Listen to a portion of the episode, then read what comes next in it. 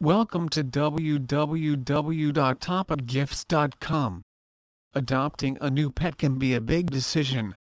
For first time, and even seasoned pet owners, bringing a new animal to their home brings lots of joy, but lots of work too.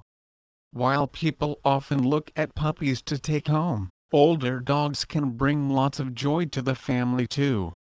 Adult dogs fall into two different categories. Mature adult dogs are between 3 to 6 years old. Like adult humans, mature poochies have a good sense of who they are, what they like, and can usually settle into a new home with minimal fuss. Senior doggies are over 7 years old. Mudds are considered settled seniors once they reach 9 years of age. Senior pets are calmer, less active animals that are happy and eager to love.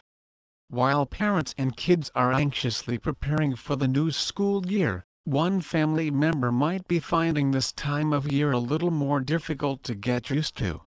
After a summer of free playtime, endless household activity, and more family time, the household pooches will have to get used to a drastic change in their daily schedule.